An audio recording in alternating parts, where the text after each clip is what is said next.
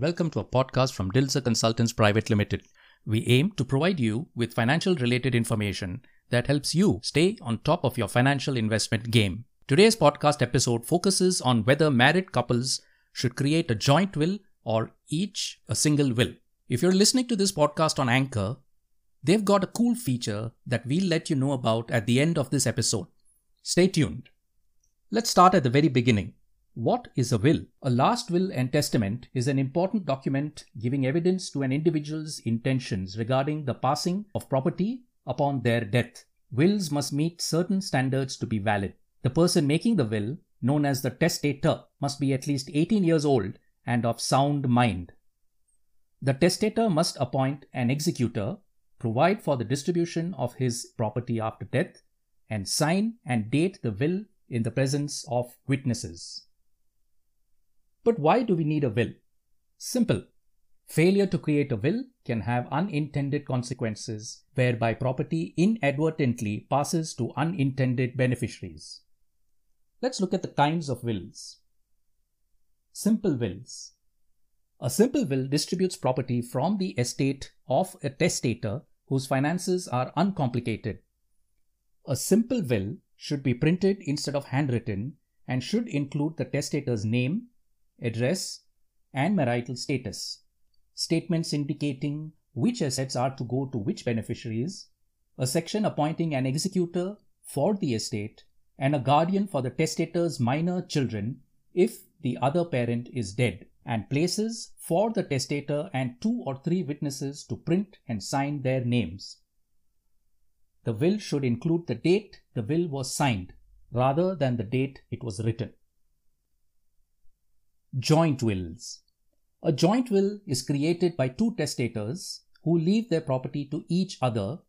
In other words, the testator who dies first gets everything. In addition, it specifies how the estate will be distributed when the second testator dies. A joint will cannot be revoked without the consent of both testators, meaning that it is irrevocable as soon as one of the testators dies. When it comes to a married couple making a will, they have the option of creating one joint will that covers both of them or making two separate wills that cover them individually. A joint will is a will drafted for two individuals, usually a husband and a wife. Unfortunately, joint wills typically cause problems. A joint will is probated for the first person to die and then stays in effect until the second dies. However, Circumstances often change after the death of the first spouse. One example is if the second spouse remarries. Some couples think that they can have one joint will together, but this is not a sound approach.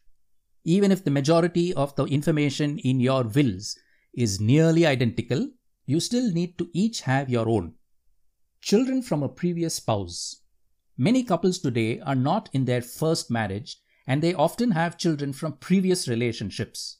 Each individual having their own wills can make it much easier for everyone involved when it is time to pass on assets to these children. Potential for privacy issues. When someone dies, their will often must go through the probate process. This is a public process, which means the will becomes available to anyone who wants to see it.